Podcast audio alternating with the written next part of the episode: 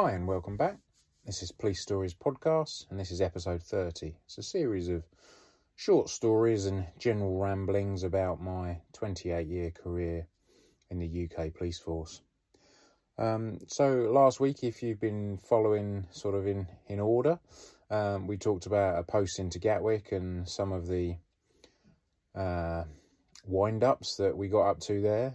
There was a lot of work as well, honest, but you know, there was also some. Uh, some fun jokes for sure, and it was an enjoyable place, and um, it was good. As I ended up uh, doing a year there unexpectedly because of 9/11.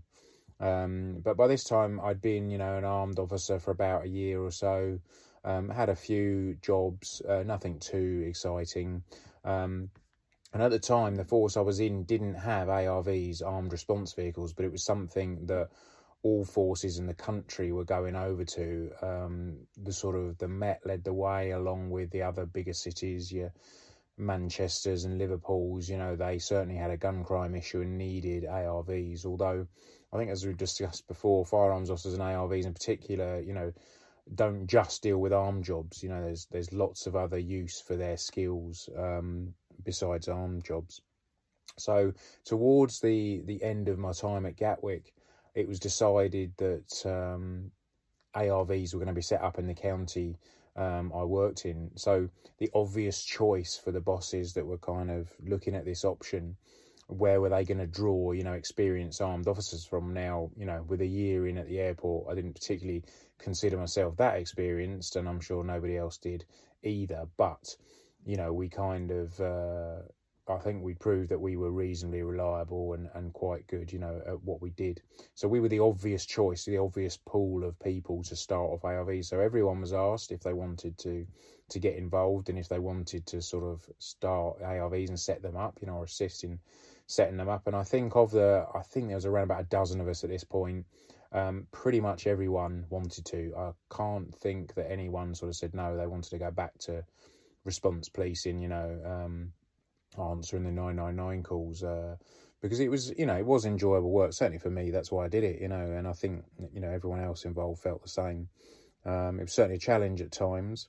Um, so what they did first off was having been accepted there was you know a process you'd expect an interview and they knew me but you still you know had to have an interview and a board and further tests and uh, harder fitness tests you know. So we'd done a, a reasonably stringent one but it, it was a step up for ARVs it was another level of fitness required, um, which I, I got through. Well, I wouldn't say I cruised through it. Never been particularly fit or a good runner or anything, but I came up to the standard. So I was accepted into ARVs. And to be honest with you, you know, to start with, there wasn't an awful lot of uh, rule books to follow in terms of right how do you set up ARVs. You know, you don't kind of go online and Google it and and that's it. You know, obviously. Um, some of the sort of uh, weapons instructors went around to different forces and looked at how they ran things. And initially, what they did was um, some old sort of nicks, some old police stations that were dotted around the county had um, some of their cells that weren't in use for prisoners. So they made the, the, obvious choice for armories. You know, we needed somewhere to keep the guns, and it was quite a big county, so you couldn't afford to all sort of arm up in a central place because by the time you drove out, um, you know, you'd lose two hours of your day driving out to the edge of your ground and then also back again at the end of the shift. And also, it potentially left those places vulnerable with no arm cover, you know, while there was this changeover of shifts happening. So it was decided that uh, kind of at each end of the county, as well as centrally, there would be an armory set up. Uh, we already had one centrally, um, but the east and west, they basically converted disused cells in police stations that didn't do custody anymore. You know where you'd normally put a prisoner because they've got a big solid door with a massive key, etc. And they fitted gun safes into those cells, and they were used as armories. So the weapons and the ammunition were moved to those locations. Um, now, first off, we had to do an ARV course. Well, we'd already done our sort of two week uh, AFO course, you know, the authorised firearms officer and that gave us our basics, but that only really covered sort of containing places and, and sort of sitting up and waiting effectively for somebody to ideally come out and give themselves up. You know, we we weren't really uh, wanting to go in at that point, and certainly the skills we had, we weren't trained for that. There was people that were, but they were you know in short supply. So we did the ARV course, and this again was sort of um, dreamt up is not the right word, but you know they put this course together in conjunction with other forces, you know, so they had a, a, pretty good idea of, of what they were doing. And it was a really good course. It was four weeks long, I think, so we'd already done two. Um, so we could already, you know, sort of achieve the, the classification shoot, the sort of test level for um, MP5s, which was our a Heckler Koch MP5 and 9mm sort of carbine, a short rifle, really good, accurate weapon. Um, so we were quite proficient in that. Um, and then we'd gone on to do a pistol course as well, which at the time was uh, a SIG, a SIG pistol, semi-automatic, a P226, that being too geeky. Um, and uh, so, you know, that that was the sort of the first two weeks of a, a six-week ARV course anyway. So we were able to do a four-week ARV course, which covered the other things that we hadn't touched on. So we could contain places and we could deal with perhaps someone walking, you know, in the street with a weapon that needed to be stopped um, but not much more than that, really. We certainly hadn't done any sort of vehicle training, how to stop vehicles. Of course, we knew how to stop vehicles. We'd done it for our career at that point, but you know, doing an armed stop on a vehicle is very different. And there's different levels to that. There's kind of low level, low threat stops where you may not even have guns on show. It's a simple, it would look like a normal traffic stop to anyone else. Um, but the the weapons are there available should it develop, you know. And this was for a silver commander, quite often a chief inspector, and also in conjunction with a TACAD, a tactical advisor, who would be helping that chief inspector decide the tactics um, on on how we would sort of uh, deal with vehicles. And that was all about sort of intelligence and information um, and conditions. You know, if you're stopping a vehicle in rural nowheresville, you know, that's different to having to be forced to stop it in the town centre outside the primary school. You know, that's something we try and avoid. But you know, sometimes you just don't get a choice. You don't get to choose where you stop these vehicles because you follow them intending them to stop in a certain place. And of course, they just pull up and say, Why are you following me? You know. Um, so we had the sort of low level, low threat stops, and we also then had your high threat, hard stops, uh, which was a totally different beast. That was um, where vehicles were potentially nigh on forced off the road, if if not crashed into, and to force them to stop. Um, it's also part of the tactics as well, potentially crashing into them to totally disrupt them. You know, uh, in some scenarios, uh, you may have seen on the, on the TV, you know, where people are out and smashing windows with batons. That certainly goes on, uh, or it can do, depending again on this threat level, because that's all about shock and awe. You know, if you're a bad guy and you've got a gun in your lap and you're thinking the first cop that stops me is going to get it, you know, if you suddenly get, you know, two cars you hadn't expected, because they may be unmarked cars, they might not be marked ARVs, crashing into you, and then suddenly you've got, you know, four great big gorillas of blokes or women, you know, charging at your car, shouting and smashing your windows with batons. And by the time you sort of recovered from that, you you come round and open your eyes once you sort of uh, brushed all the broken glass off you to find at least two people with, you know, arm cover on you and you're staring down the barrel of a gun. So very effective, a hard stop, very aggressive. It has to be, you know, but also massively high risk for for the cops in terms of, you know, you are only ever seconds away from pulling that trigger in in that scenario, um, and certainly lots of the training focused on decision making. You know, the the horrible scenarios of people, you know, suddenly pulling out, you know, mobile phones and you know, if they're in an address, pulling out remote controls quickly and things like this.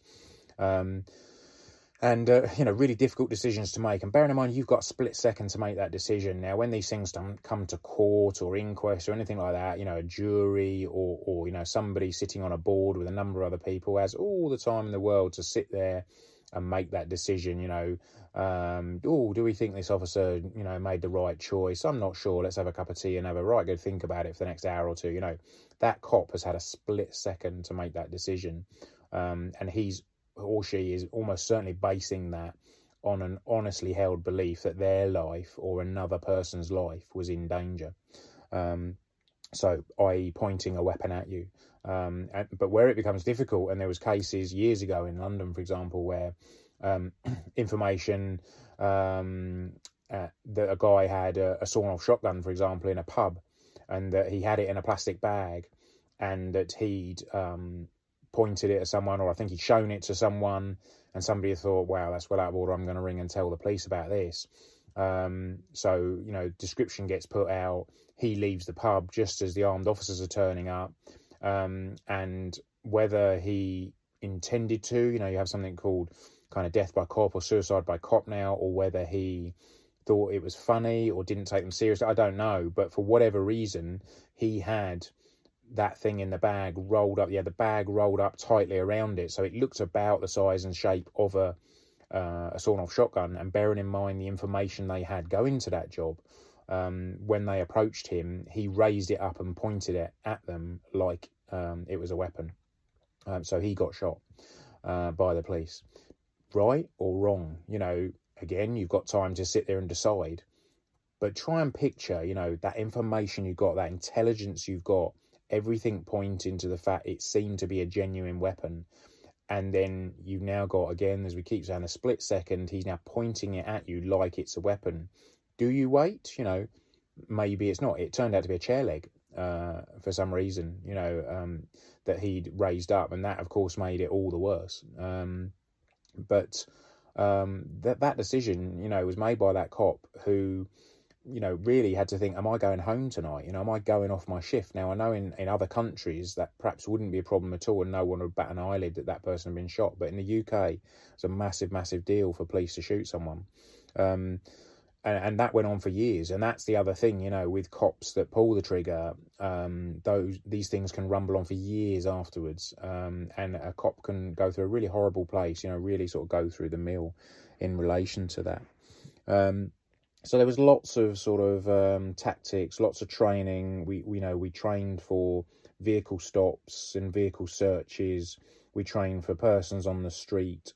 Um, we trained for you know people on foot and running from us. We trained for rural scenarios, you know, someone walking across fields with a weapon, and we also trained for very much urban areas, you know. Um, and we also obviously still dealt with containments of sort of uh, keeping people in houses and keeping them surrounded effectively while we try and negotiate them out but there has to be a conclusion to that. And in a scenario, let's say, where it's a, a siege and they're holding a hostage, maybe it's a domestic scenario and they're holding, you know, their other half, their wife or whatever, hostage. Um, what's the step up to that? If he's got a gun or you believe he's got a gun and you've seen the gun through the window, what looks like a gun, because don't forget, you know, what looks like a gun may not be, as we've just discussed. Um, and uh, if suddenly she starts screaming or there's a gunshot and it all goes quiet or there's a gunshot and she's screaming you know any of these sorts of scenarios what do you do well you can no longer sit outside and wait you can't contain you know because you're, you're literally ultimately our, our role as police officers is, is to protect life. So you have to get in there and some people might go well that's really dangerous. You can't go in. Um, but I always thought I was actually safest, you know, safer than ever when I was armed because um, yes, I might be faced, you know, faced with an armed suspect, but I had the tools and the equipment to deal with it. Um, so, and I, you know, I put myself in the position of the person inside who's just been shot or stabbed or something like that. They have nothing. They have no body armor, no protective equipment, no training, and they're completely relying on someone to come and effectively save them and maybe save their life. So that would come down to you as an ARV officer. So there was also an option of like an emergency entry and emergency actions called various things in various forces. But ARVs had to have the ability to start, you know, effectively gain an entry. So that was maybe smashing down doors and getting into premises. Um, one of the ways that you did that, and we were introduced quite early on, um, is to a stun grenade um, or a flashbang, you know, depending on again various names uh, in the military, etc., um, which is you know where they came from, their background. Now, I remember having a a lesson on stun grenades early on, and it was explained to us, you know, how you deploy it and what it should do, and they were saying really it's a lifesaver. What it'll do as an officer once you deploy it into that room it'll gain you those vital seconds to get in there and get some arm cover on a suspect um, prior to them recovering and being in a position to shoot you, basically. Now, some of the training scenarios we used to do, you would take it in turns to play baddies. It sounds like great fun, and I suppose it was to a degree, but obviously, in the back of your mind, you're thinking, well, this is pretty serious and this could actually happen one day. So, quite often, everyone would be issued with paint rounds, you know, and you'd have body armor on, you'd have eye protection, um, and they would put you in. We used to use sort of disused buildings, buildings that were earmarked for being knocked down. So you'd have like an, an old office block or something. So I had a series of rooms or bedrooms or whatever. Great training scenario, and they didn't matter if you shot a bit of paint around or if you smashed the odd window or if you had to, you know, put a hole in the wall or something. It wasn't a problem because it was getting knocked down anyway. So um, on several scenarios, but one particularly when we were training with the, the, stun grenades, we had eye protection, ear protection. I was put in the corner of a room and I was given a revolver with a paint round or with more than, you know, like six paint rounds in and said, the arm team is coming down the hallway. They are going to search all the rooms sequentially. It was a corridor with various rooms along it. They will come through that door. Here is the revolver. You got paint rounds in. Obviously, we checked that that was the case. There was no live rounds anywhere on the place, so it was completely safe. Um, all you've got to do, your only aim is to shoot one or all of those cops when they come through that door. That's all you've got to do. So you're like, okay, and you think this is going to be easy. You know, I've got this cracked. You know, they're definitely getting it, no problems. So sure enough, we hear the shouting and we hear them, uh, you know, sort of systematically searching down the corridor and entering these rooms, and in they go. And they get outside my door, and by now I've cocked the hammer on this revolver. I've got it raised in the shooting position, and my fingers on the trigger. And I'm thinking, the second that door opens and they come in, um, I'm just going to pull the trigger, and I'll win. You know, I will shoot them. Um, so it got to that position, what happened was the door opened, and in comes sailing through the air something small and black. Now, it's almost impossible, even though I was waiting and ready for it and trying to not let it distract me to follow that with my eyes as it came in. Two seconds later, it explodes in a massive, loud bang and flash, a huge eruption. Um, now, I've got eyes and ear protection on, and I'm ready for it. And it, you still have no choice but basically to, you know, sort of cover your eyes, put your hands over your eyes, you know, put put your hands up. Um, and and by the time I lowered my my hands, which I'm telling you was like one second later, I was thinking, right now I'll shoot them. I looked up to find two MP5s pointing at me. So it's a really effective tool, and there's different versions of them for different jobs. Quite often, if you see or hear a siege on telly in the UK, and when it comes to a conclusion, if stun grenades are used, you'll hear members of the public saying, "Oh, and there was all these shots. I knew someone had been shot. I heard loads of shots fired, and all the rest of it." They almost certainly didn't. Um, you know, stun grenades make a sound basically just like a gunshot, and if you throw a few of them in an address, uh, bearing in mind the operational ones can have nine bangs per grenade. So if I throw three in there, my maths is not very good, but that's a lot of bangs, you know. Um, and all of those are, you know have a massive flash and a bang with them. So really really effective um, and we always carry those in arvs as they still do now i'm sure. We also had a baton gun so that fires like a large rubber bullet. That was a less than lethal option. To start with we didn't have tasers. They weren't in but they came along later um, and then we carried our normal sort of baton and pepper spray, you know, pava spray like um, every other cop did. So some really good equipment uh, on on the wagon, you know, that you carry around with you and be able to deploy. Um, so yeah, we completed the course, thoroughly enjoyed it. It was really good, uh, really good course, and I went out feeling, you know, quite confident one of our final shoots we had to do on the range to qualify was this classification shoot again, and it was much harder than the standard AR, uh, sorry, the AFO shoot. So it would be quite specific. You might have ten rounds in a magazine, and you'll be told, you know, run down the range, a twenty-five meter range, get to the seven meter point or the ten meter point, and then you fire, you know, there's four targets that will turn. When the targets turn, you fire, you know, two to the chest of of each target, you know, and then one to the head or whatever it would be. They'd be quite complicated, so you'd have to quite you'd have to think about them as well as now you're puffing because you've run, um, and quite often they had the ability to put smoke into that um, range, and also they even had like a blue light that they could mock up to a car battery, so you could have smoke and flashing blue lights. Sometimes they'd even put like loud music on get you running down the range. They might get you running up and down the range a couple of times first just to make sure you're puffed out. Um, but the, you know that is reality. You're not going to have this lovely shot where you stand there and everything's all nice and calm, and you know you, you sort of squeeze off the trigger and it's all great. It, it's almost certainly going to be under massively high pressure, and this is why. And we've talked about this before. You know the the aim point is the center of the chest. The the center mass you're most likely to hit under under a stressful situation. So we'd had the shoot on the day, and it involved a lot of rounds, um, something like maybe hundred rounds in very quick succession from your weapon being fired. Um, and it tested everything, it tested various things, you know, magazine reloads and all sorts going on.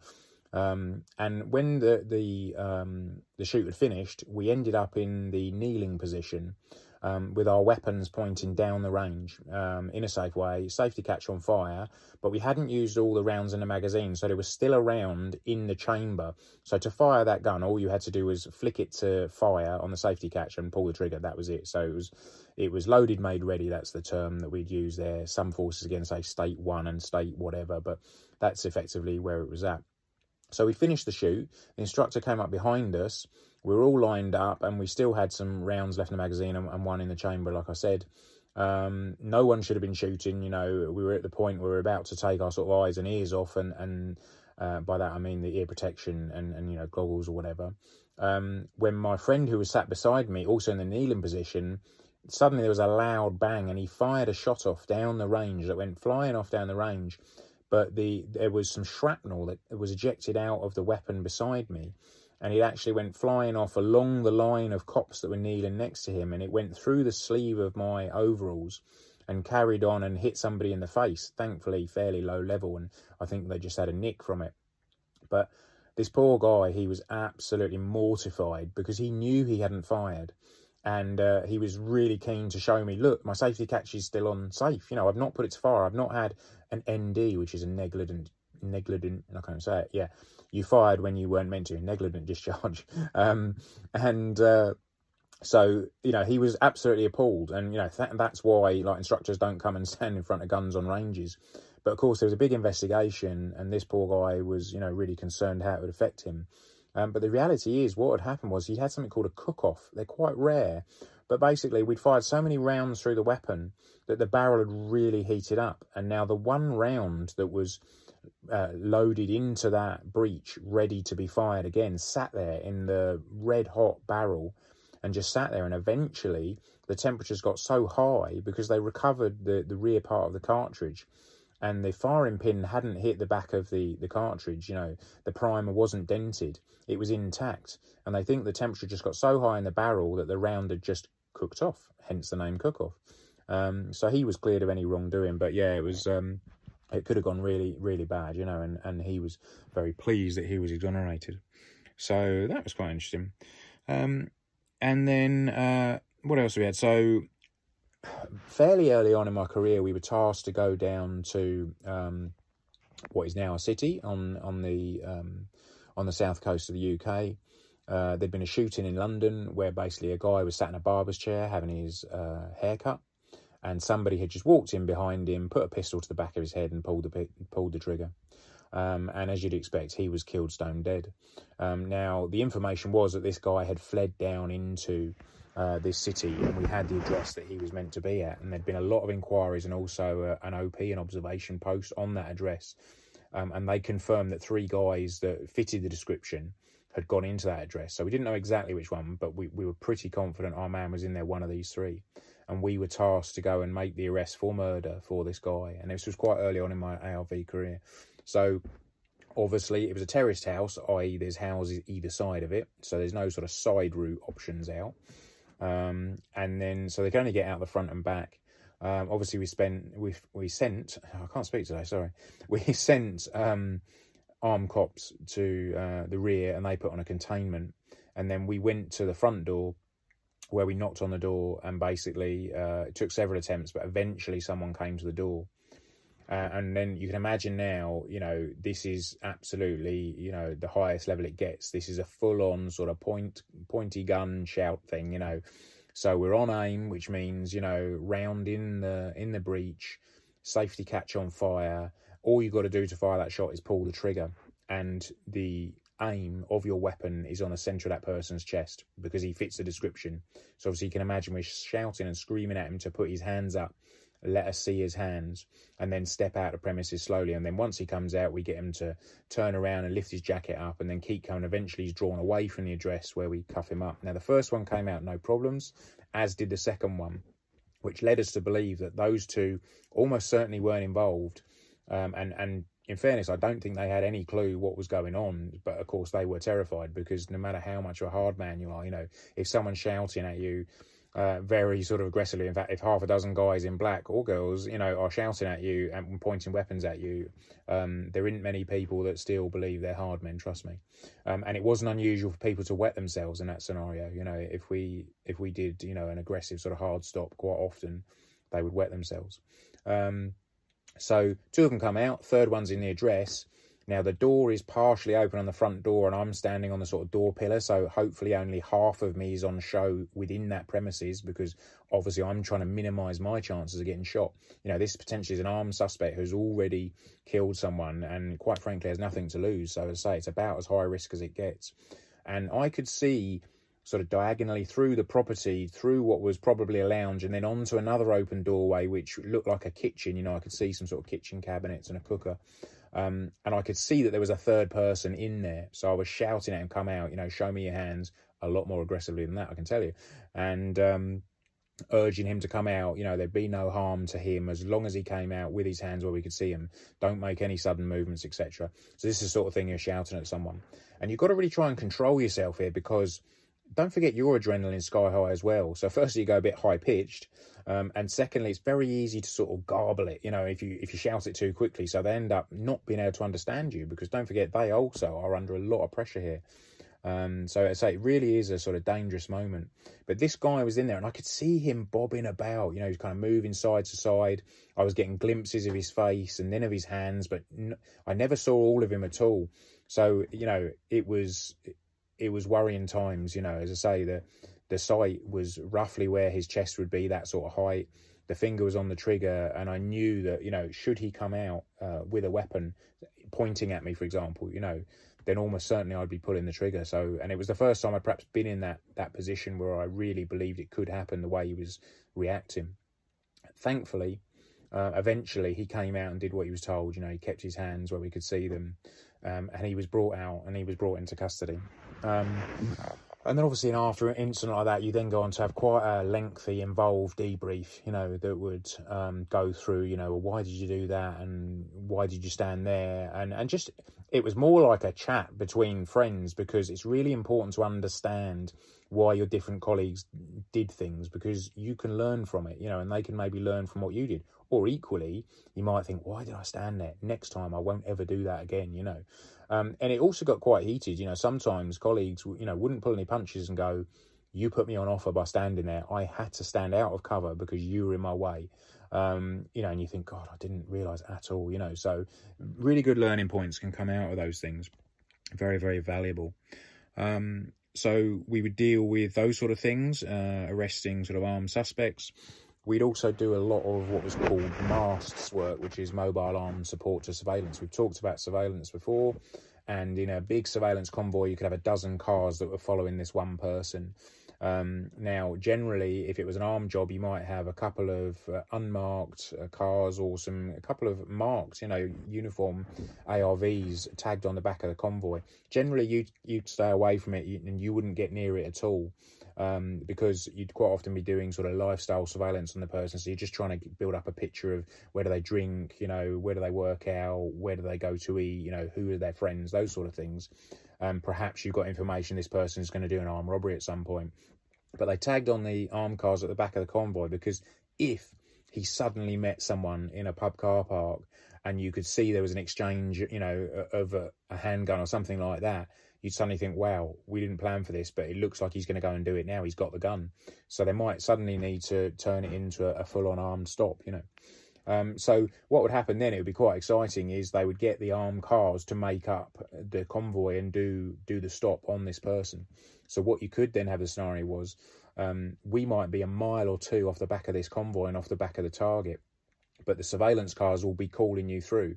Now what can happen there is you can almost have uh, sort of um, something that looks like it should be in the Olympics, kind of everyone moving as one. Um, you could have two or three armed cars making up through a convoy, and every time there's a gap um, in in the traffic, you know, there's three cars popping out and driving very fast and overtaking half a dozen cars at a time. But what can also happen is, um, and it looks like you know synchronized overtaking is quite um, quite interesting to see you could have a series of blind bends with solid white lines. So you can't see around the bend and you certainly can't overtake because it's solid white lines. It would be suicide to overtake. But what members of the public didn't know was that, you know, um, just round the bend, we had two surveillance cars already, and they'd be calling us and saying, It's all clear, come on through. Um, so basically, around blind bends and solid white lines, you'd have three armed, you know, maybe unmarked cars coming out at once, overtaking, doing 10 car overtakes and slotting back in and making up the convoy to get to the head of this convoy so that they could figure out the best place to actually do this armed stop. So uh, a lot of MASTS stuff. That was uh, quite interesting. A lot of the time sitting around doing absolutely nothing. Um, but uh, you always had to be on your game. You know, you could have literally um, 10 hours sat in a um, you know supermarket car park waiting and then you know 15 minutes before you're due to finish the operation and go home for the day having done a 15 hour day or something the target suddenly starts moving or the information changes and you have to go with it and sometimes that would involve many more hours on duty but what they did do after a while was um, start limiting how many hours you could do on duty as an armed officer because you cannot make good decisions after a 20 hour shift, you know, and that was proven. And we were very aware that should we have had to pull the trigger after a 20 hour shift and it eventually went to court um, or some sort of inquiry or, you know, complaints procedure to try and convince, you know, someone on in that court, on that jury, that it was a safe thing and that you were, you know, making good decisions at that point was unlikely.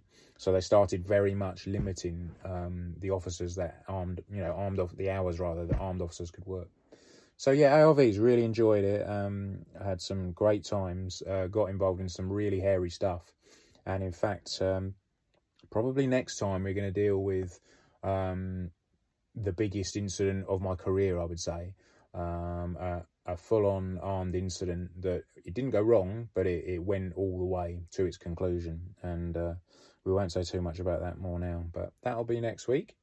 So uh, hopefully you'll come back and listen some more. I hope that was interesting to explain a little bit about uh, ARVs and the course and what it's like. Um, episode 30, done and dusted. Keep the downloads coming. Over 2,000 downloads now, which I can't believe. I'm, I'm really pleased with that, so thank you. And uh, please let anyone know that you think might be interested as well.